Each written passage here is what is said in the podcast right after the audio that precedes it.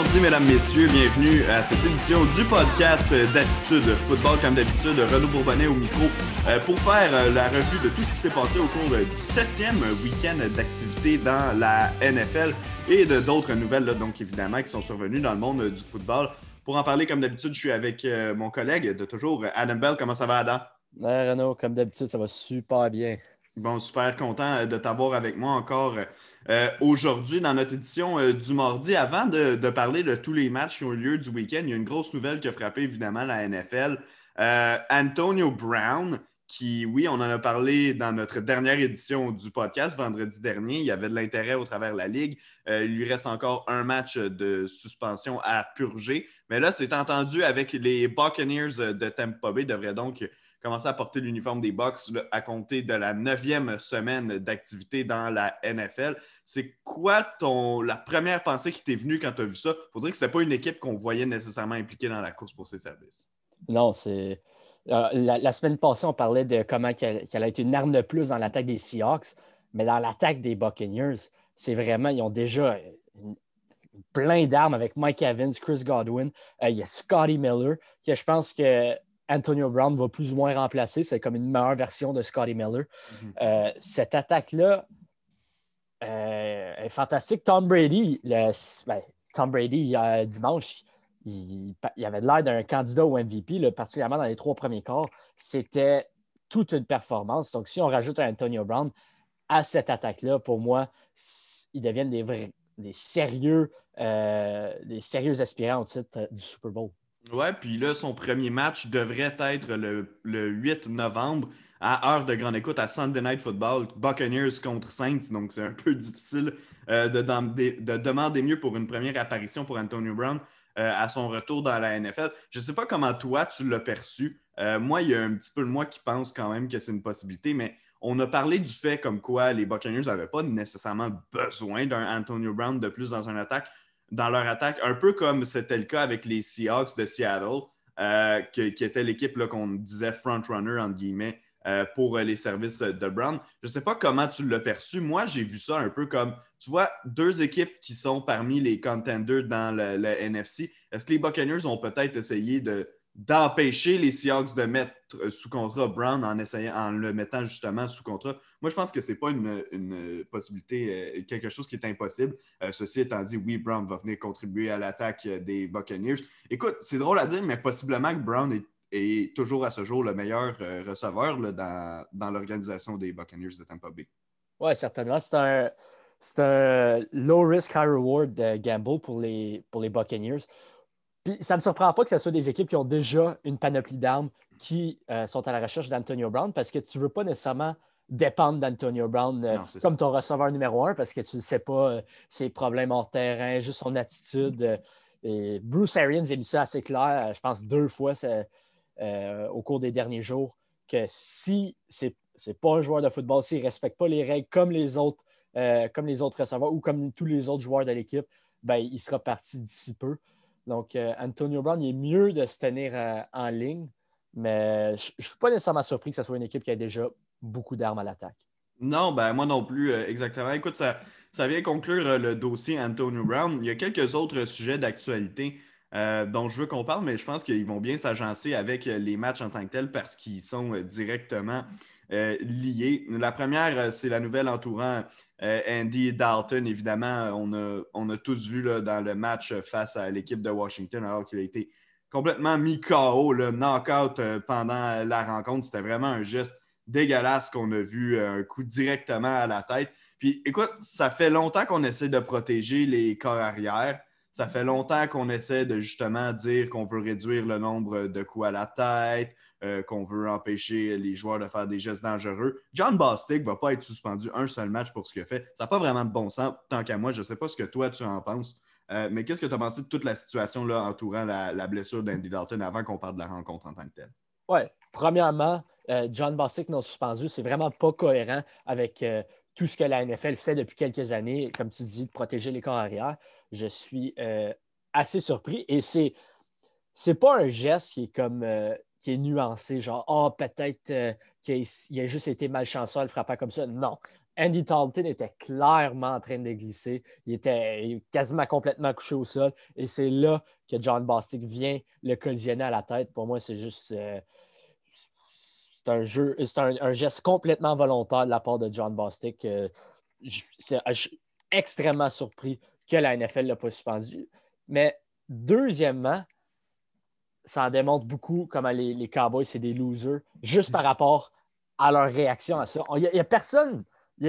On dirait que l'attaque des Cowboys n'a juste rien fait sur le sideline. Ils n'ont rien fait. Ils ont juste accepté le geste. Ils ont accepté que quelqu'un fasse ça à leur corps arrière. La O-line n'est pas venue défendre. Les, receveurs, peu importe, n'importe qui, personne n'est venu défendre euh, Andy Dalton. Euh, juste par cet événement-là, tu sais que les Cowboys vont nulle part cette année et qu'il y a un problème de culture dans cette organisation-là. Oui, ben exactement. Ben, c'est un peu ce qui va nous faire euh, tomber sur la rencontre en tant que telle. Encore une fois, ça a été rien d'impressionnant de la part des Cowboys de Dallas. Puis tu sais quoi, à chaque semaine, on est déçus. Puis je trouve le moyen de, les regarder pour nos prédictions de la semaine d'après, d'évaluer ça, puis de me dire Ah, tu sais quoi, je pense qu'ils ont une chance cette semaine, mais là, ça n'a aucun bon sens. Défaite 25 à 3 contre Washington, qui, on va se dire, vraiment pas une bonne équipe au niveau de la NFL. Là, Washington, avec cette victoire-là, reprend une option sur la première place au classement dans l'Est de l'AFC. On est un demi-match derrière les Eagles de Philadelphie. Mais j'ai, on a vu souvent des divisions plus faibles. L'Ouest de la NFC, maintenant, elle est très forte, mais il y a quelques années, on sait, il y avait des équipes extrêmement faibles. Là, dans le sud de la NFC également, il y en a eu. Mais je ne me souviens pas qu'on ait vu une division aussi médiocre que celle de l'Est de l'AFC cette année. Je ne sais pas pour toi. Je ne veux pas qu'on s'aventure nécessairement sur le match en tant que tel. Pour de vrai, il n'y a pas grand-chose à dire sur cette rencontre-là. Ben DiNucci, choix de septième ronde recrue, euh, qui est venu en relève à Dalton, qui vraisemblablement va débuter le prochain match euh, des euh, Cowboys. C'est la semaine prochaine, alors qu'on affronte justement les Eagles à, dimanche soir à Sunday Night Football. Mais euh, écoute, il n'y a rien à dire vraiment sur cette équipe-là. Il n'y a rien à, essayer de dire, analyser. C'est une équipe de talent qui simplement est incapable de performer quand vient le temps de jouer au football. Ouais, non, c'est possiblement. Ben, c'est quand même assez surprenant. on a passé de la meilleure au line à peut-être la pire. C'est cette équipe-là, en fait, toute la division au complet est parmi les peut-être les huit pires équipes de la NFL. C'est c'est horrible. je ne peux pas croire qu'une équipe de cette division-là va réussir à se qualifier pour les éliminatoires. Et euh, on pensait que ça allait, ça allait être les, Cowboys juste à cause de leur attaque. Mais là, quand tu te fais disposer de 25 à 3 euh, face à, Washington, là, honnêtement, je, ça je suis juste surpris. Washington qui remporte un match par 22 points. Mm-hmm. ça blow my mind. Je ne comprends pas euh, qu'est-ce qui vient de se passer, mais ça en dit long juste sur la division complète. Oui, ben exactement. Puis, tu sais, euh, on regarde les quatre équipes, puis on, se dit que forcément, une d'entre elles va être, obligée de faire les séries. Euh, jusqu'à maintenant, c'est les Eagles, mais bien franchement, on ne sait pas. Là, on est tous à des demi-points, des demi-victoires ou une victoire de différence. Donc, vraiment, n'importe laquelle des équipes pourrait participer aux séries, mais ça va être un vrai fiasco rendu là. On va perdre la face une fois rendu au, euh, dans les éliminatoires. Donc, ça va être, ça va être assez bizarre à voir, surtout que cette équipe-là va non seulement participer aux, éliminatoires, mais va accueillir un match chez elle. Donc, ça, c'est un autre euh, dossier. Peu importe, bon, ça fait le tour de, du dossier Dalton, du dossier des euh, Cowboys. je passe au prochain gros dossier, le prochain match, disons, dont la, fin m'a amusé. Moi, ça a contribué à ma victoire au fantasy football cette semaine, donc je ne me plaindrai pas. Mais les Falcons vont, vont en vouloir pendant un bout de temps à Todd Gurley d'avoir marqué euh, ce toucher-là, right? En fin de match, euh, on s'attend à écouler le temps, on veut simplement placer un placement, on a besoin du premier essai. Et euh, Todd Gurley, qui rentre dans la zone début, redonne le ballon aux Lions avec à peu près une minute de, de, jeu à faire. Les Lions qui ont remonté le terrain et finalement qui remportent sur le dernier jeu du match, marquent un toucher, remportent la rencontre. Ah, ben, vraiment, vraiment un drôle de, des drôles de circonstances. Là. Ouais, c'est. c'est juste l'image à la fin quand les joueurs des Lions euh, font le signe de toucher, de touchdown, quand Todd Gurley est près de la zone des buts. C'est juste tout simplement drôle que l'équipe adverse veuille qu'il marque un toucher. Je pense que le fait qu'il ait, il y a eu une tentative d'un gars qui a essayé de le plaquer. Ça l'a, comme, je sais pas, déstabilisé. Ça a déstabilisé Gurley. Il s'est peut-être dit, ah, il faut que je brise le plaqué. Puis là, une fois rendu près de la zone début, l'arthrite a fait son effet, puis il a juste tombé dans, dans la zone début sans le vouloir. C'est. Les, Falcons, à chaque semaine, je pense que ça fait quatre fois cette année, qui trouvent une manière de perdre un match qui est, supposé être fini. C'est. J'ai ah, c'est jamais vu là, autant que ça, de, perdre dans des matchs comme ça. Je me sens mal pour les, partisans des Falcons. Euh, mais tant mieux pour Matt Patricia, parce que Matt Patricia, à cause de Todd Gurley, euh, a encore un emploi cette semaine.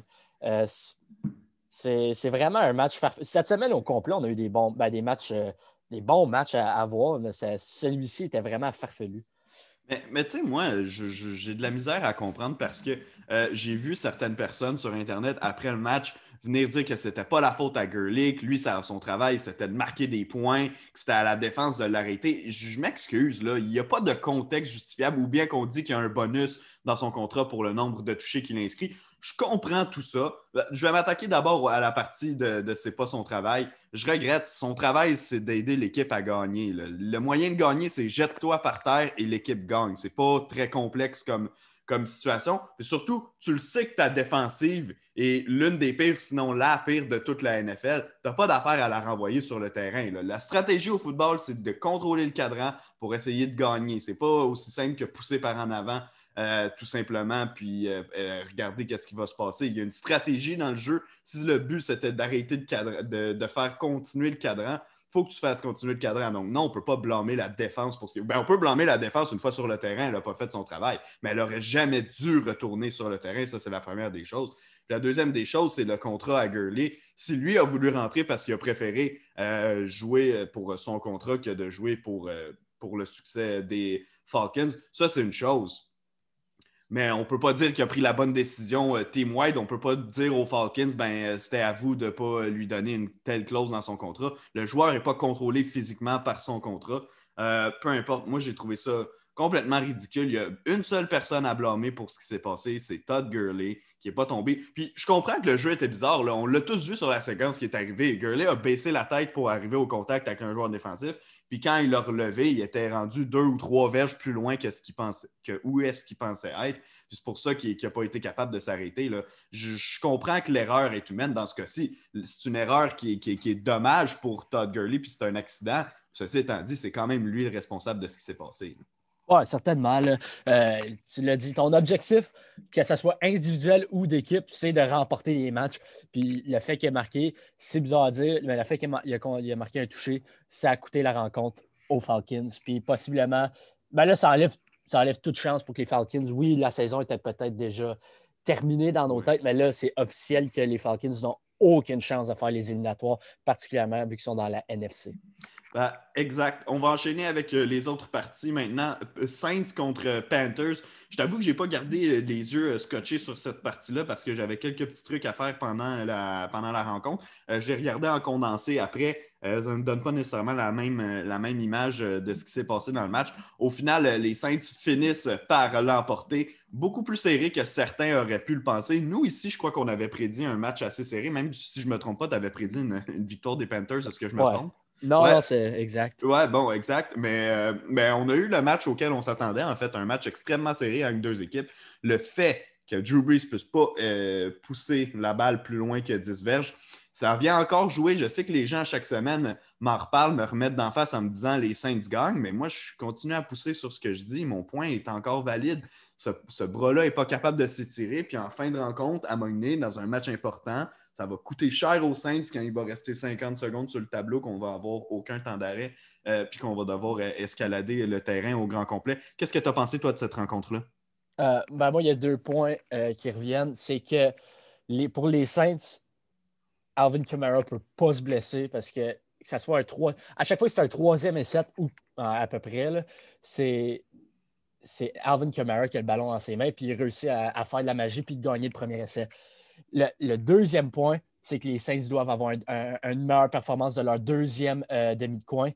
À chaque semaine, ils se font brûler pour des longs touchés. Euh, ça a été le cas deux fois avec DJ Moore cette semaine. C'est, il, ils doivent arrêter de donner des gros jeux comme ça parce que c'est ça qui ont gardé les Panthers dans le coup, Mhm. euh, puis que ça a presque coûté la rencontre aux Saints. Donc, euh, défensivement, il faut qu'ils trouvent une solution avec leur deuxième demi de coin et euh, leur. C'est juste impossible que, que Camara se blesse et que les Saints connaissent du succès. Il faut que Camara demeure sur le terrain. Donc, peut-être, là, on voit qu'il commence à le faire, donnant plus de, de portée à Latavius Murray, mais il faut vraiment que ça soit plus partagé les, euh, les, les, les portées dans le champ arrière des, des Saints. Ben, excuse-moi. Je suis bien d'accord avec. bien, excusez. Bien d'accord avec ce que tu vas dire. Surtout que les Panthers n'ont pas tiré de l'arrière. On n'a pas joué du football de rattrapage, du moins pas de grand niveau.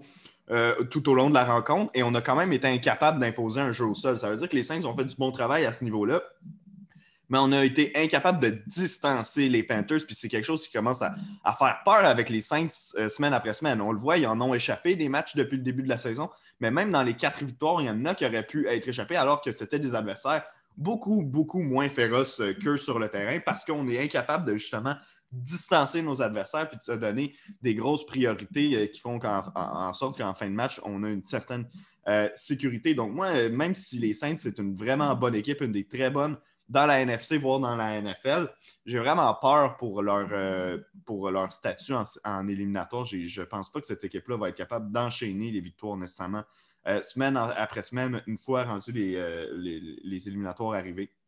Euh, je Bon, pense. oui, Ouais, à ce- mais à ce stade-ci, les, les Buccaneers sont clairement la meilleure Ah, équipe dans cette division-là. c'est. Là, je- pour moi, les Saints, ils se battent pour un des, des- des spots dans le wild card. Ouais. Mais reste à voir s'ils continuent à, à garder des équipes dans le coup. ça peut être de la malchance comme ça peut être de la chance, mais les Saints, ils, ils se tirent vraiment dans le pied présentement. Oui, complètement d'accord avec toi. Euh, je passe au match tout orange euh, du week-end, les Browns qui affrontaient les euh, Bengals de Cincinnati. Peut-être que je me trompe. À mon souvenir, pour ce match-là, on avait prévu quand même une situation assez serrée. On voyait que les Browns, la semaine dernière, s'étaient fait donner la raclée par les Steelers de Pittsburgh. On se demandait comment ils allaient rebondir cette semaine. Ils ont rebondi à peu près comme euh, je pense que toi et moi, on les voyait, du moins moi, de, la façon que je les voyais, c'est-à-dire en gagnant contre une équipe beaucoup plus faible, les Bengals, mais en nous montrant également qu'ils ne sont pas une équipe euh, extrêmement dominante parce qu'on l'a vu, là, cette équipe-là n'a pas eu beaucoup de facilité à l'emporter contre les Bengals.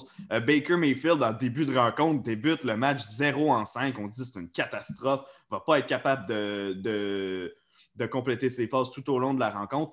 Par la suite, pour le reste de la rencontre, 21, euh, c'est-à-dire 22 en 23. Donc, euh, une seule passe incomplète pour le reste de, de la rencontre. Termine finalement le match 22 en 28, 297 verges, 5 passes de toucher et finalement, évidemment, une interception. Mais tout un match de la part de Baker, particulièrement à la fin, là, ça passe de toucher à Donovan Peoples-Jones, qui était de toute beauté dans la zone début. Euh, Est-ce que tu as jeté un coup d'œil à, la rencontre orange euh, du week-end? Ouais, j'ai jeté un coup d'œil. Puis oui, Baker Mayfield, honnêtement, le, match avait commencé difficile, mais il, il avait de l'air d'un premier choix total. Euh, il a vraiment bien paru. Euh, puis c'est pas nécessairement les gros noms cette semaine qui ont, qui ont eu beaucoup de stats. C'est Rashard Higgins, Harrison Bryant, puis Donovan People Jones à la fin qui réussit le toucher victorieux. Oui, on a perdu euh, Odell Beckham Jr. pour le restant de la saison. Ça fait peut-être mal. Euh, ben, en fait, oui, ça fait mal un peu aux, aux Browns euh, en termes de leurs aspirations pour les éliminatoires. Oui, ils vont, ils vont probablement les faire, considérant qu'ils ont déjà une fiche de 5-2, euh, donc il leur manque seulement comme trois victoires pour se qualifier. Mais rendu en éliminatoire, je pense que ça va, être, ça va faire mal aux Browns. Mais ils ont vraiment été capables de. Par exemple, ça m'a, ça m'a un peu inquiété leur défense. Oui, euh, Joe Burrow, il, il, est capable de marquer des points, on le voit à chaque semaine. On a vu à quelques occasions qu'il a été capable de mettre de la pression sur Joe Burrow, particulièrement euh, Miles Garrett. Mais à part ça, à chaque fois, on, on, laissait quand même des gros jeux à Tyler Boyd. Même, même AJ Green a finalement connu un bon match euh, cette semaine. La, la, la ça en fait deux de suite, là. Ben oui, mais la tertiaire des, des Browns est, est, un peu inquiétante à ce stage-ci de la saison. Oui, ben complètement. Puis tu parlais du fait de mettre de la pression sur Joe Burrow. Il faut dire que pas mal tout le monde est capable de le faire euh, depuis, euh, depuis le début. Quand même, Burrow est allé chercher un, match de 400 verges euh, par la passe. Lui, c'est assez étonnant. Je comprends que oui, il y a un bon entourage en termes de, de, de, de position, de skill positions. Là, on s'entend dans le champ arrière. Bon, Joe Mixon n'était pas là cette semaine. Quand même, tu as un gars comme Giovanni Bernard qui est un des bons numéro 2 selon moi dans, dans toute la NFL, n'a pas connu un grand match, euh, mais quand même, il est là pour, euh, euh, venir aider. Puis au niveau des receveurs, oui, il est bien entouré, mais quand même, de faire un tel travail avec une équipe qui avait tellement une, si grande culture de loser, puis surtout qui, travaille avec une ligne offensive tellement horrible et évidemment avec une défensive qui fait pas du tout le travail depuis le début de la saison. Mais de voir un gars, de voir Joe Burrow performer de la sorte, moi, je trouve ça tellement épatant. Il est tellement élégant à voir aller sur le terrain, tellement un bon passeur. Euh, vraiment, j'ai hâte de voir cette équipe-là avec des meilleurs, un meilleur alignement autour de lui, avec une bonne protection puis une défense qui peut au moins, au moins lui donner une chance de gagner sans avoir à inscrire 40 points chaque semaine.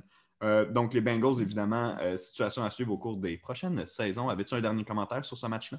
Ah non, c'est tout. Bon, ben, on peut enchaîner avec la prochaine euh, rencontre. On va y aller avec celle qui opposait les Packers de Green Bay aux euh, Texans de Houston. On avait tous un peu hâte de voir comment Aaron Rodgers allait répondre après, sa, performance extrêmement difficile face aux Buccaneers de Tampa Bay la semaine dernière. Un peu comme on s'y attendait, il a euh, réussi à, briller de, de belle façon dans, dans ce match-là. Quatre passes de toucher, évidemment, aucune interception. On n'avait même pas Aaron Jones à sa disposition. Jamal Williams qui a fait du bon travail dans les circonstances euh, en remplacement d'Aaron Jones. 19 courses pour 77 verges également inscrit un touché, mais surtout la grosse performance dans ce match-là, c'est le receveur Devante Adams qui, euh, qui l'a connu. 13 réceptions pour 196 verges et surtout deux touchés pour mener euh, les Packers à la victoire 35 à 20 face aux Texans Houston. Oui, cette semaine, on a vu des énormes performances de plusieurs receveurs, mais celle de Devante Adams, 196 verges, deux touchés dès le début du match, euh, ça fait du bien d'avoir Devante Adams. Euh, Aaron, Rodgers, il donnait le ballon avec. Euh, il donnait tout le temps le ballon parce qu'il savait qu'il allait capable de se séparer des demi-défensifs des Texans. Ça vient confirmer que oui, peut-être la semaine passée, Green Bay ont été peut-être surpris. C'est un mauvais match face aux Buccaneers, mais là, on remet les, les pendules à l'heure. Aaron Rodgers est certainement un candidat au MVP. Euh, Devante Adams est l'un des meilleurs receveurs dans la, NFL. La défense des, Packers fait le boulot pour l'instant. Limité, euh, de Sean Watson à 20 points, c'est ce qu'il faut faire pour l'emporter face aux Texans. Euh, je, ne suis pas inquiet pour Green Bay, tandis que les Texans, ben, on le dit depuis plusieurs semaines, mais leur saison euh, complètement terminé. J'ai juste hâte de voir leur vente de feu, qui, qui vont échanger, que ce soit des receveurs tels que Will Fuller, peut-être Randall Cobb. Euh, je ne sais pas c'est qui qui vont, qui vont échanger, mais les Texans à ce stade-ci de la saison, ça ne vaut pas la peine d'essayer de, de, rajouter des morceaux pour aller plus loin. En fait, avec la masse salariale, tu ne peux pas. La saison des Texans est terminée. Euh, donc, moi, c'est plus la vente ou, qui vont, ou que ces derniers morceaux-là des Texans vont aller sur le marché des transactions qui m'intéressent. Ouais, ben moi aussi, euh, comme tu dis, c'est une des équipes qui risque d'être très active euh, sur le marché des transactions. On sait que la date limite, justement, pour euh, compléter des échanges dans la NFL, c'est dans exactement une semaine, donc le 3 novembre, mardi prochain. Euh, si je ne me trompe pas, c'est en milieu d'après-midi euh, que, leur limite sera. Peu importe. Euh, s'il y a de l'action, justement, on va vous tenir au courant sur le site web d'attitudefootball.com. Évidemment, on va suivre toutes les transactions, puis on va en parler dans l'édition qui, va suivre qui va suivre la date limite. Donc, soit qu'on va en parler mardi au podcast, ou ben, ça, c'est s'il y a des transactions. Sinon, on complétera le tout dans l'épisode du vendredi. Mais oui, on va faire un tour de toute l'action concernant cette date limite des échanges dans euh, la NFL. Pour le match en tant que tel, ben, garde, on va, je, vais, y aller dans le même sens que toi. Houston, c'est une saison à oublier, à terminer. Il y aura plusieurs éléments à vendre, puis surtout beaucoup de changements à faire au courant de la saison morte pour eux. Tandis que pour Green Bay, ben, on a prouvé que c'était vraiment un faux pas la semaine dernière contre Tampa Bay. Puis honnêtement, je pense que c'est ça à quoi on pouvait s'attendre aussi. Euh, je pense pas que, les gens étaient très inquiets pour Aaron Rodgers et sa bande. Prochaine rencontre, Ça, c'était un des matchs les plus attendus du week-end, sinon le match le plus attendu du week-end. Les deux équipes avaient une fiche de 5-0. C'est un match qui avait été reporté d'une autre semaine en raison des cas de COVID-19 chez les Titans du Tennessee. Mais justement, les Titans recevaient la visite euh, des Steelers de Pittsburgh. C'est les Steelers qui demeurent invaincus finalement. La seule équipe toujours invaincue euh, dans l'AFC, mais si je ne me trompe pas, également, en fait, je ne me trompe pas, également à l'échelle de toute la NFL maintenant. Euh, la seule équipe invaincue, les Steelers de Pittsburgh, victoire de 27-24. Écoute, les Titans ont été habitués à des fins de match hollywoodiennes, on le dit à chaque semaine. On a failli en voir une autre cette semaine parce que Stephen Guskowski a encore eu la chance euh, d'égaler la marque dans les derniers instants du match. Cette fois-ci, a raté la cible. Euh, quand même, les Titans ont donné une grosse bataille dans ce match-là, un, match dans lequel ils se faisaient complètement laver. C'était 24-7 à un certain moment dans la rencontre. Enfin, à la mi-temps, c'était 24-7 en faveur euh, des Steelers de Pittsburgh. On a tenu les Steelers à seulement trois points en deuxième demi, mais on n'a pas réussi à compléter le travail. Euh, parle-moi un peu de la rencontre, après ça, on va analyser les deux équipes individuellement pour le reste de l'année. Ben, les, les, Steelers, c'est une équipe très balancée. Défensivement, euh, sont excellents. Chase Claypool ne pouvait pas arriver à un meilleur moment. Les Steelers, c'est clairement l'une des meilleures organisations, euh, les meilleures équipes dans la Ligue cette année. Euh, le match en tant que tel, chapeau à Arthur Smith et aux Texans de ne, pas avoir abandonné le jeu au sol avec Derrick Henry, malgré, malgré le fait qu'il tirait de l'arrière de beaucoup. Euh, ils ont réussi à revenir dans la rencontre. Et Ryan Tannehill, oui, ça n'a peut-être pas commencé comme on le veut, mais Ryan Tannehill avec la présence d'AJ Brown et Corey Davis, il paraît super bien. Je pense que ces deux receveurs-là sont excellents, particulièrement AJ Brown, mais Corey Davis, je pense que je suis un, low-key fan de Corey Davis. Mais je confirme que tu l'es. non, mais c'est vraiment, il, est bien entouré, un bon groupe de receveurs. Mais avec cette rencontre-là, je pense que ça confirme qu'il y a certaines lacunes chez les, chez les, Titans, euh, particulièrement en défense. Euh, oui, on a, on, a, créé trois revirements. Ben, on a créé trois interceptions face à Big Ben, qui n'a pas nécessairement bien paru. Non. on, a, laissé euh, les, les, Steelers scorer 24 points en première demi, ce qui est inacceptable pour une défense qui est supposément l'une des meilleures si on, se fie à l'année dernière. Ben, c'est ça, dans le fond, on a été vraiment surpris en, en première demi. Euh, je comprends le fait qu'au final, on a perdu la rencontre, mais dans la mesure où ces deux équipes qui pourraient, euh, qui pourraient très bien se revoir une fois les éliminatoires arrivés, le fait qu'on ait complètement arrêté l'attaque des Steelers en deuxième demi, ben, enfin, on les a limités à seulement trois points au troisième quart, aucun au, quatrième quart. Est-ce que tu ne vois pas un pas, un signe encourageant justement pour les aux Titans qui ont peut-être envoyé un message disant justement si on se revoit, euh, sachez que ça ne va pas se passer comme ça s'est passé en première demi, qu'on va avoir un vrai match à, disputer puis qu'il va avoir 60 minutes euh, de nécessaire pour les Steelers. Surtout, tu vois, une équipe comme Pittsburgh là, a, passé bien près de l'échapper. En fait, leur sort n'était même pas entre leurs mains. Là. On aurait, c'est, Guskowski qui a raté son placement pour, euh, pour envoyer tout le monde en prolongation. Mais tu vois, une équipe comme Pittsburgh, cette semaine, oui, on prenait les Titans, mais la semaine prochaine, on joue contre les Ravens de Baltimore. On ne pourra pas se permettre de jouer seulement une demi là, contre les Ravens la semaine prochaine. Non, non, non, certainement pas. Les Ravens, c'est une équipe, selon moi, oui, oui les Titans, c'est une équipe qui était invaincue avant cette semaine, mais les Ravens, c'est clairement une des meilleures équipes de la NFL, plus que les Titans. Donc, on ne peut pas se permettre d'avoir euh, un crap show en deuxième demi de la part des Steelers.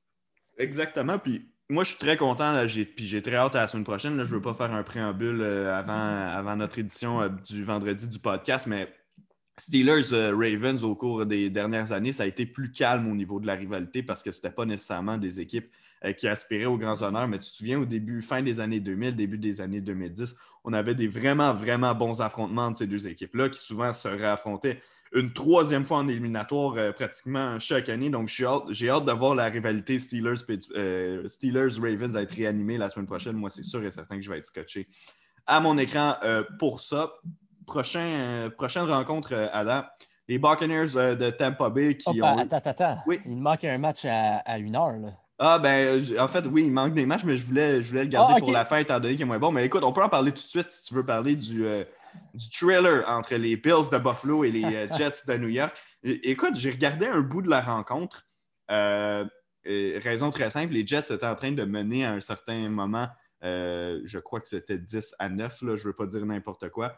Euh, menait donc 6 à, 10 à 9 face aux Bills. Puis moi, je voulais garder un œil là-dessus parce qu'une défaite des Bills aurait été euh, vraiment bien vue pour euh, mes Dolphins qui sont présentement à 3-3. Les Bills, si c'était incliné dans ce match-là, auraient été à 4-3, donc ça aurait été extrêmement serré dans la division.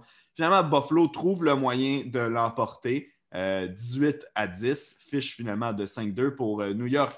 C'est une autre défaite. On ne repassera pas sur le cas d'Adam Gates encore une fois cette semaine moi, j'aimerais mieux qu'on parle des Bills, si ça ne te dérange pas. Cette équipe-là, autant est-ce qu'elle a bien commencé la saison, puis autant est-ce que statistiquement, tu regardes ce que Josh Allen a fait, ah, 30 en 40, 307 verges, 11 courses, 61 verges au sol, meilleur porteur de ballon de l'équipe. Ouais, ça paraît bien et tout, et tout, au niveau statistique, je comprends. Mais on jouait quand même contre les Jets de New York, puis on a eu peur de perdre. Surtout que quand tu regardes que la semaine précédente, juste avant, les Jets se sont fait laver par les Dolphins 24-0. Puis tu te dis, non, les Dolphins sont en train de nous souffler dans le cou. Les Patriots ont de la misère, donc les Dolphins sont peut-être la plus grande menace présentement dans la division. Puis on est incapable de sortir une bonne performance contre les Jets de New York. Ça, c'est après en avoir connu deux difficiles avant en heure de grande écoute. Es-tu inquiet un peu présentement pour les Bills?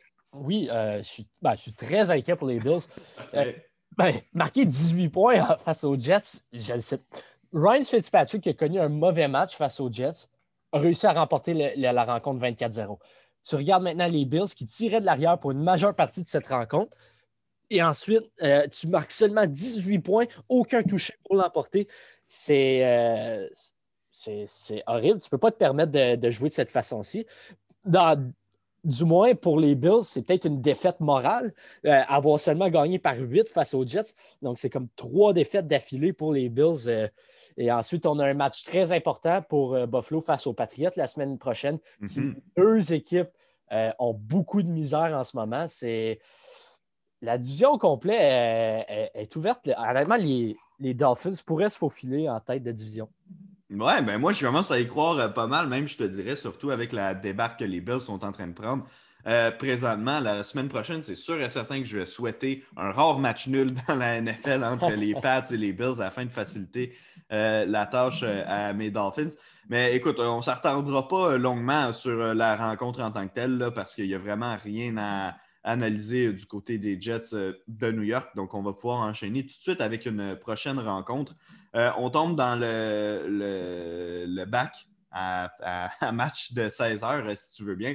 Euh, je vais commencer avec peut-être celui qui était le, moins intéressant de la bande, celui qui s'est euh, joué sous une fine neige à Denver. Les Broncos qui se sont inclinés face à leurs grands rivaux de division, les Chiefs. Marque finale 43 à 16 pour Kansas City. ça n'a pas été un grand match de la part de Patrick Mahomes parce que ben, on n'a pas eu besoin qu'ils connaissent euh, un grand match. C'est aussi simple que ça. A quand même réussi à lancer sa passe euh, de toucher. Je pense que ça. Je ne me souviens pas du nombre exact de matchs consécutifs que ça fait, mais sa série a, passé bien près de, prendre fin au cours de la rencontre. Finalement, euh, en fin de match, on lui a fait lancer une passe de toucher pour allonger cette séquence-là. C'était à Tyreek Hill qu'elle a été passée. Écoute, vraiment un match sans grande histoire. Euh, pour euh, les deux équipes. Philippe Lindsay a quitté la rencontre pour les euh, Broncos. C'est dommage parce que pour une fois, on avait Lindsay et Gordon tous les deux en uniforme. As-tu un commentaire à passer par rapport à cet affrontement-là?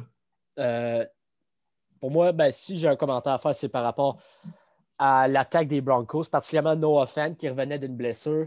Mm. il paraissait pas, il, ne ressemblait pas au Noah Fan d'avant sa blessure. Ça paraissait qu'il avait encore mal. Euh, ça devrait s'améliorer à l'attaque d'ici à partir de maintenant pour les Broncos. On commence à avoir nos morceaux de retour. Nos offense, sa santé va, s'améliorer. Euh, les Broncos, il n'y avait, pas, des grosses aspirations avant la saison.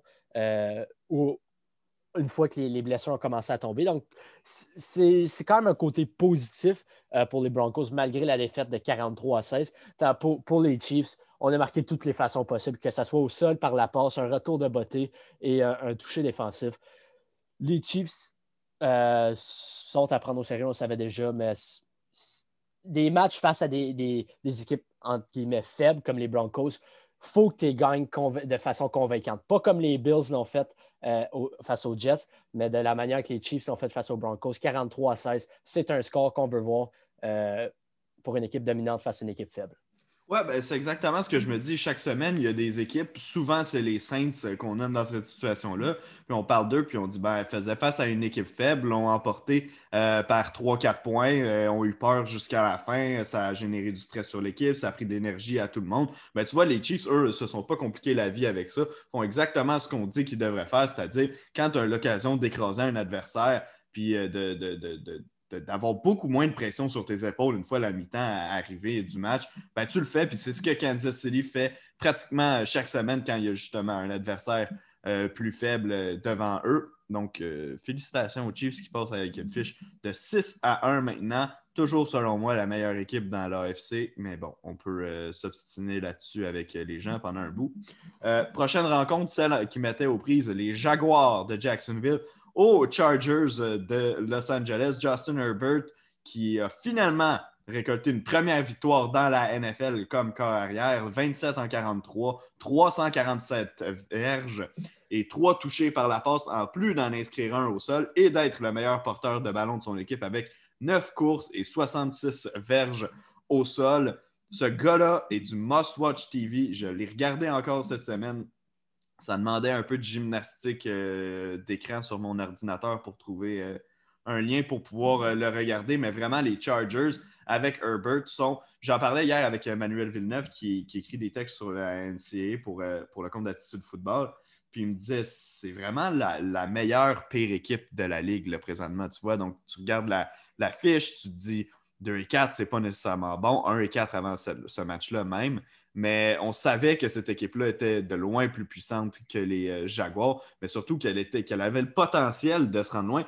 Écoute, cette année, je veux pas qu'on monte des attentes pour les Chargers parce que c'est un peu, ce serait un peu, euh, un peu euh, malhonnête étant donné leur départ de 1 et 4 et maintenant à 2-4. mais au cours des prochaines années, ça va être une équipe extrêmement intéressante à surveiller parce qu'il y a un potentiel extrêmement élevé avec le groupe qui a été monté à Los Angeles. Oui, certainement. Puis même pour cette saison, je veux pas. Euh, il y a un scénario que les, Chargers sont capables de se faufiler en éliminatoire. On voit les Patriotes euh, qui ont de la misère dans. Il, y a beaucoup d'équipes dans l'AFC qui ont de la misère présentement, puis ça laisse une place, particulièrement dans les, spots de wildcard, où que les Chargers pourraient se faufiler. Je ne pense pas qu'ils vont réussir à le faire, mais c'est une possibilité. Il y a certainement un scénario où cela se produit. Euh, si je, retourne au match en tant que tel, les Jaguars ont vraiment bien paru pour une majeure partie de cette rencontre. Les Jaguars avaient les devants à un stage. Euh, puis finalement, la, défense des Chargers s'est levée et surtout Justin Herbert qui, en l'espace de quelques minutes, a marqué trois touchés. C'était. Non, c'était impressionnant de la part des, la, deuxième demi, particulièrement le troisième quart des Chargers, puis de Justin Herbert. C'est un real deal. C'est le, c'est le deuxième meilleur carrière, ce stage-ci de la QV recrue, euh, juste derrière Joe Burrow. Mm-hmm. Euh, les, Chargers, honnêtement, c'est une bonne équipe. Ça fait mal qu'ils ont perdu Derwin James.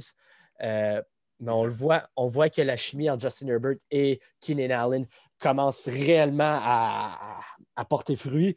c'est quoi? 10 réceptions, 125 verges cette semaine pour Keenan Allen. le, on va avoir un, un, moment donné Austin Eckler qui va redonner peut-être une meilleure option euh, dans le champ arrière. Je ne suis pas inquiet pour les Chargers, particulièrement dans les années à venir. Non, c'est ça. Moi aussi, ça va être une équipe qu'on va pouvoir euh, surveiller de proche qui va être très excitant. Du côté des Jaguars, ça avait vraiment, mais vraiment mal débuté pour euh, Garner Minshew, qui s'est un peu rattrapé euh, par la suite, euh, mais quand même, ça n'a pas été rien de spectaculaire. Moi, je n'ai pas d'attente à chaque fois quand les Jaguars montent sur le terrain, donc c'est sûr et certain que ça n'aide pas. James Robinson, qui a, qui a connu un quand même bon match dans le champ arrière pour Jacksonville avec 119 verges au sol sur 22 portées et un touché, c'est son meilleur match depuis qu'il est euh, arrivé dans la NFL, donc une recrue non repêchée. Je sais que toi aussi, tu l'aimes beaucoup, euh, le porteur de ballon des euh, Jaguars. tu parlais tantôt d'une possibilité de voir les Chargers se faufiler jusqu'en éliminatoire. Ben, écoute, on est à 2-4 présentement, puis je regarde les 10 derniers matchs de la saison. Je te nomme les équipes qui vont affronter. Broncos, Raiders, Dolphins, Jets, Bills, Patriots, Falcons, Chargers, Broncos et Chiefs. Euh, sans dire qu'ils vont, euh, vont terminer avec une fiche de 9-1 pour terminer euh, la saison, parce que ce serait un peu injuste de leur prédire ça. Mais à part les Chiefs, qui sont leurs derniers adversaires de la saison, je ne vois pas une équipe là-dedans de laquelle je, peux dire impossible que les Chargers remportent le match. Même que je te dirais que présentement, il n'y a pas vraiment de ces match-ups-là où je ne les mettrais pas favoris pour remporter le match. Puis ça inclut les Bills. Dans la façon que les Bills jouent présentement, je prendrais les Chargers face à eux dans un match. Donc j'ai hâte de voir comment ça va se faire euh, d'ici la fin de l'année. Mais effectivement, ce n'est pas impossible d'avoir les Chargers se faufiler s'ils connaissent un très bon, une, très bonne, une très bonne fin de saison. Puis tu sais quoi, chaque année, on voit une équipe faire le coup pourquoi pas Los Angeles cette année? Oui, ben, ben, les affrontements contre les Raiders, il y en a deux pour le reste de leur saison. Ça va être déterminant pour ben voir qui pourra euh, se qualifier dans les, aux éliminatoires. Puis aussi les Chiefs, euh, c'est le dernier affrontement de la saison. Euh, peut-être les Chiefs, ils, ils, sont assurés du premier, mm-hmm. du premier rang dans l'AFC. Ils vont peut-être jouer leur, leur backup. Puis là, les Chargers, on le sait, ils donnent tout le temps du fil à retordre aux Chiefs c'est un match qui n'est pas impossible également à gagner. Euh, je ne pense pas qu'ils vont aller euh, vont être invaincus au cours de, cette séquence-là, mais c'est particulièrement les affrontements face aux Raiders. C'est ça qui va vraiment déterminer qui, qui pourra rentrer dans les éliminatoires, euh, possiblement entre les Raiders et les Chargers. Parfait. Prochain match, Adam, c'est celui qui implique tes Patriots. Puis j'ai vraiment hâte de t'entendre là-dessus. Euh, les 49ers de San Francisco, qui, comme il y a huit ans, je tiens à le souligner, sont venus à Foxborough pour euh, battre les Patriots de la Nouvelle-Angleterre dans des circonstances très, très, très différentes. Euh, mais tout de même, 33 à 6, la marque finale. Jamie Garoppolo qui faisait son grand retour en Nouvelle-Angleterre devant les, ben, j'allais dire devant les partisans, mais pas vraiment devant les partisans parce que, parce que les stades sont vides, mais qui faisait son retour en Nouvelle-Angleterre. Ça a bien été pour lui. Cam Newton, ça a été, disons-le, son pire match de la saison, un de ses pires matchs en carrière même. Euh, trois interceptions, euh, rien n'allait par la passe, rien n'allait par la course. On l'a même remplacé par Jared Stidham à un certain point de la rencontre. Ton analyse de ce qui s'est passé chez les Patriots de la rencontre au grand complet? Euh, les Patriots sont aussi mauvais que leur fiche le dit, selon moi. Si on retourne à la semaine 13 l'année dernière, depuis ce temps-là, les Patriots ont une fiche de 4 victoires, 8 défaites.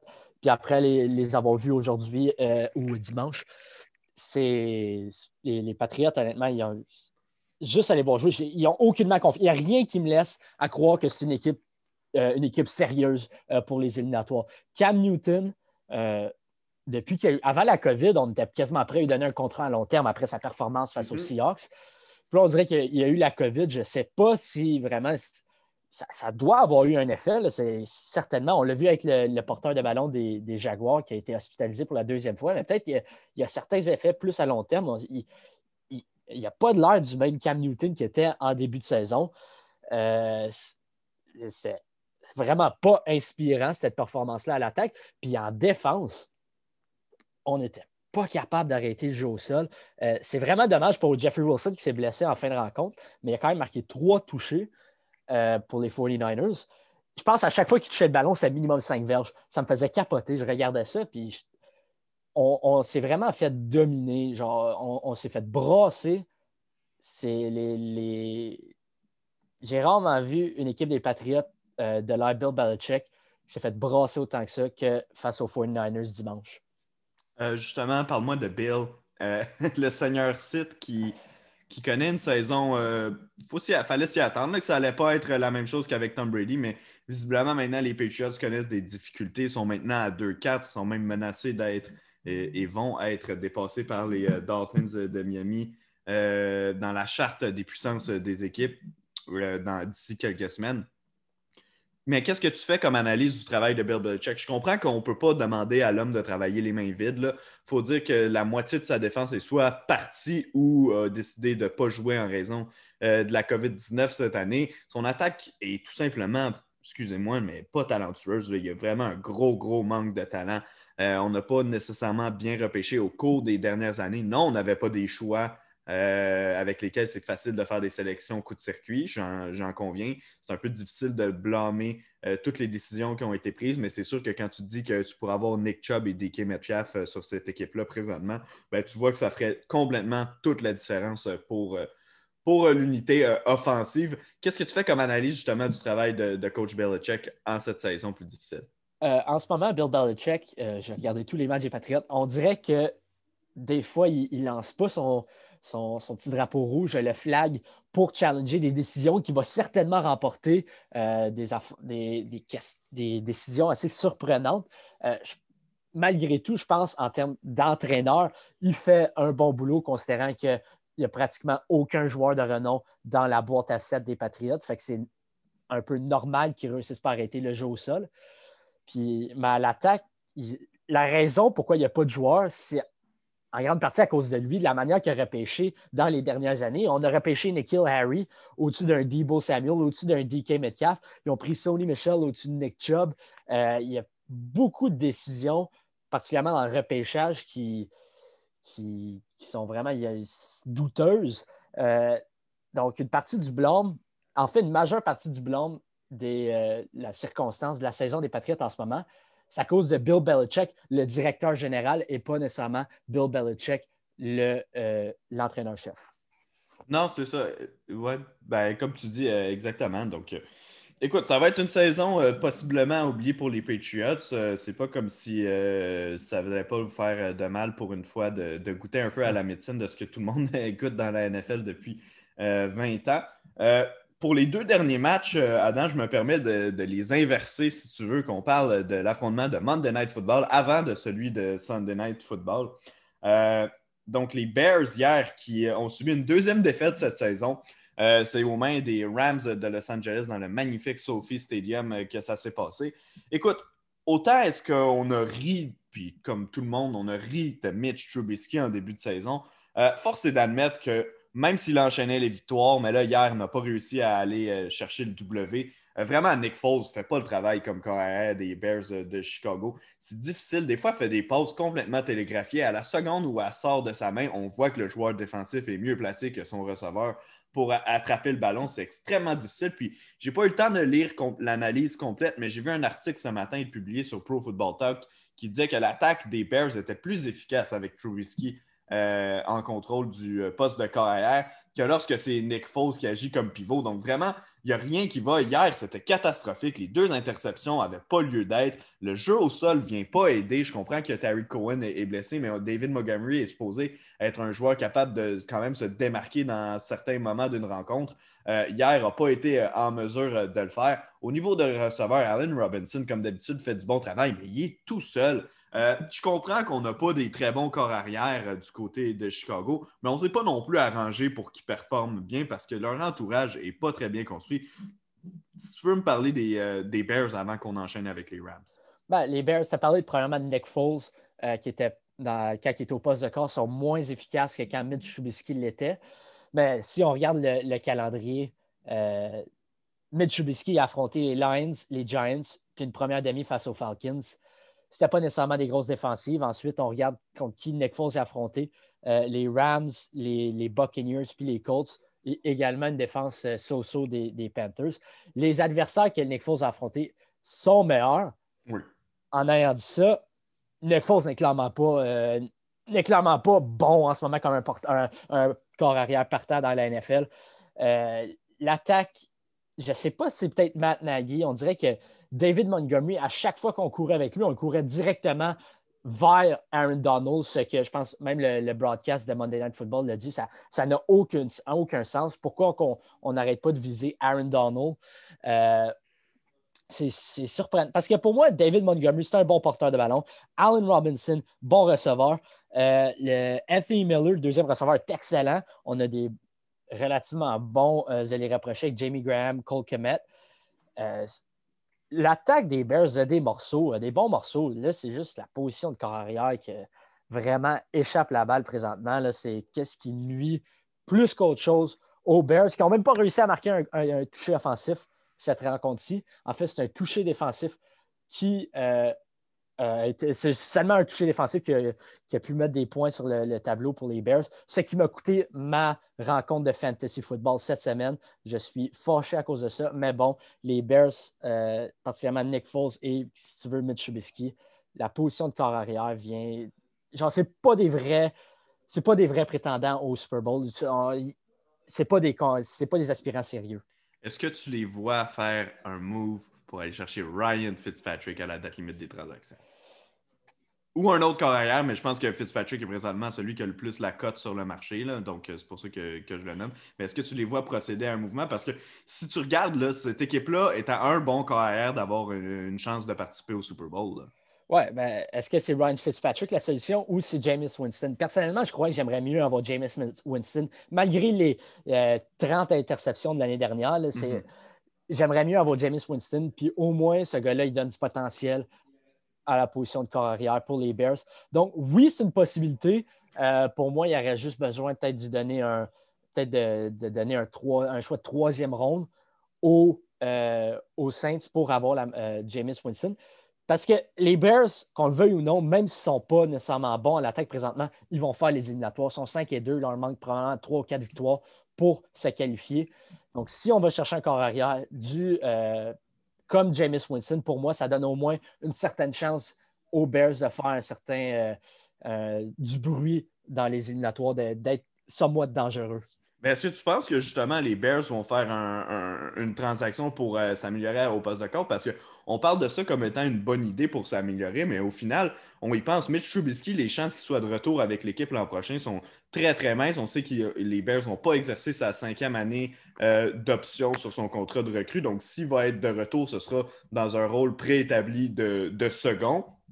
Euh, Nick Foles, lui, bon, son contrat est un peu plus difficile à, à, déplacer. Ceci étant dit, il n'y a, rien, a rien qui nous garantit qu'il ne sera pas coupé à la fin euh, de l'année par les Bears s'il continue de, ne pas faire le travail. Moi, pour de vrai, si j'étais les Bears, j'appellerais que ce soit chez les Saints ou chez les Dolphins, peu importe lequel des deux carrières, moi, j'irais procéder à un changement de corps parce que présentement, il n'y a aucune chance qu'on s'en aille nulle part avec ces deux gars-là à la position de carrière. Puis je sais que c'est drôle à dire parce que Nick Foles euh, au final, a déjà gagné un Super Bowl, puis il l'a déjà fait avec les Eagles et tout. Mais je pense qu'il faut un peu ne pas se fier sur le passé, puis arrêter de prendre pour acquis euh, que Nick Foles pourrait à tout moment devenir un KR vedette. Moi, je ne prendrais vraiment pas cette chance-là. Je décrocherais le téléphone. Puis tu sais quoi, des équipes aussi désespérées que ça seraient peut-être prêts à mettre un prix de loin supérieur à ce que les gens pourraient croire pour un carrière comme euh, Fitzpatrick et, euh, et, Jameis Winston. Rappelle-toi, il y a quelques années, c'était avant le début de la saison, pas à la date limite des transactions, mais quand même, quand les, les, Vikings du Minnesota avaient perdu les services de Teddy Bridgewater puis avaient décroché le téléphone en, grande panique aux Eagles, avaient offert un, un, choix de première ronde pour Sam Bradford qui venait de connaître une saison misérable à Philadelphie.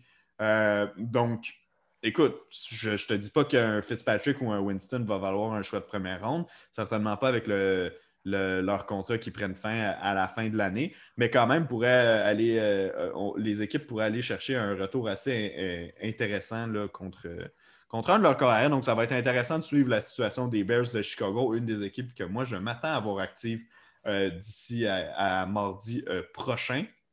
je ne sais pas si tu avais un dernier commentaire à passer là-dessus. Ben, pour moi, c'était la fenêtre des Bears parce que leur défensive est, historiquement bonne depuis trois ans. C'est vraiment, il faut remporter maintenant parce qu'on ne sera pas capable de maintenir tous ces joueurs-là dans l'organisation. On ne veut pas attendre au déclin de Kirill Mack. Il faut commencer à gagner maintenant. Donc, oui, un move à la position de carrière euh, totalement logique. Euh, j'espère qu'ils vont le faire pour les Bears. Est-ce que ça va se produire? Euh, je, je ne sais pas, mais je l'espère bien. Bon, on enchaîne euh, maintenant avec le dernier match de la semaine, mais non le moindre. Probablement euh, Game of the Year, en fait, peut-être le meilleur match qu'on va avoir de tout au long euh, de la saison 2020 de la NFL. Victoire des Cardinals de l'Arizona à Sunday Night Football par la marque de 37-34 en prolongation face à leurs rivaux de division, les Seahawks de Seattle. Un affrontement au sommet entre Kyler Murray et Russell Wilson qui n'ont vraiment pas déçu. Les deux gars ont passé pour plus de 350 verges par la passe, en plus de lancer trois passes de toucher. Et les deux joueurs ont été les meilleurs porteurs de ballon euh, de leur équipe. Kyler Murray, 14 courses, 67 verges, un touché au sol. Russell Wilson, 6 courses, 84 verges au sol, un touché. Rencontre qui s'est rendue jusqu'en prolongation, comme on vient de le dire. Il y a eu des bottes ratées, il y a eu des revirements, il y a eu tout ce qu'on avait besoin pour un bon match de football. Finalement, les Cardinals qui l'emportent, fiche de 5-2 et le débat de savoir qui peut gagner la division ouest de la NFC est relancé alors qu'on prenait tous pour acquis que les Seahawks étaient seuls depuis quelques semaines. Oui, euh, ce match-là, on a tout vu. Je pense euh, ben, un des, matchs, moments les plus impressionnants, mémorables de ce match-là, c'est quand euh, Russell a lancé une interception. Buda Baker court, c'est un, pick six assuré. Il va le ah. retourner pour le toucher. Finalement, DK, Metcalf est capable de le rattraper. Puis le plaque, puis ça, ça sauve un toucher. Finalement, l'attaque des, des Cards n'ont pas été capables de marquer. C'est un jeu incroyable de la part de DK Metcalf. Puis à ce moment-là, on croyait que c'était un swing du momentum. On croyait que c'était fini. On croyait que ce jeu-là allait être le jeu auquel on allait se rappeler que oh, c'est comme ça que les Seahawks ont remporté ce match-ci. Finalement, ça n'a pas été le cas. On a tout vu. Euh, il y a eu, à fin de rencontre, le botté de Zane Gonzalez en fin de temps régulier pour, euh, pour, euh, pour enlever trois points du, tableau. Finalement, il y a, une, personal foul de la part d'un joueur défensif des Seahawks qui continue, euh, qui permet aux Cardinals de continuer leur attaque. Finalement, ils vont pour scorer un toucher, puis finalement, ils reprennent le ballon, égalisent le match, s'en va en overtime. Finalement, on a une des séquences les plus euh, extraordinaires où que Zane Gonzalez rate un, un, placement. Ensuite, DK Metcalf marque un toucher, mais finalement, il est rapporté à cause d'un holding. Russell Wilson lance une interception, puis finalement, les Cardinals réussissent à remporter le match sur un, placement de Zane Gonzalez. C'est un match euh, incroyable. À, ce stage-ci de l'année, c'est certainement le match de l'année.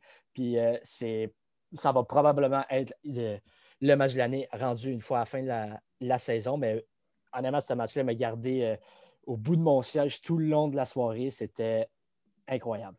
Ouais, ben écoute, les deux équipes vont se retrouver dans quelques semaines à Thursday Night Football, si je ne me trompe pas, le 19 novembre. Donc, ça va se disputer. Oui, exactement, c'est un jeudi soir.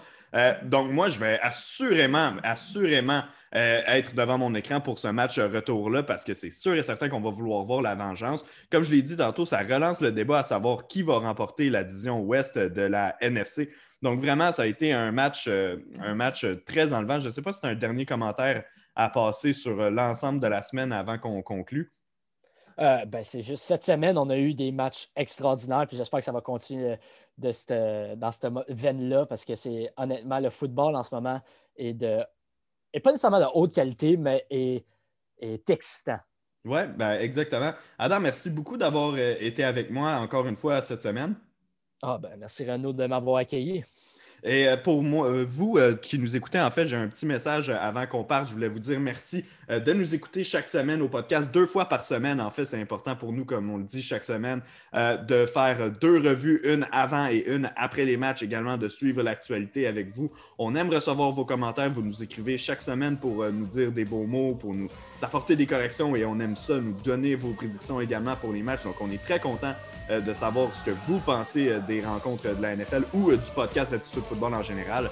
Je vous invite également à nous suivre sur attitudefootball.com. On poste du contenu, on publie du contenu en fait de qualité à tous les jours sur l'actualité football.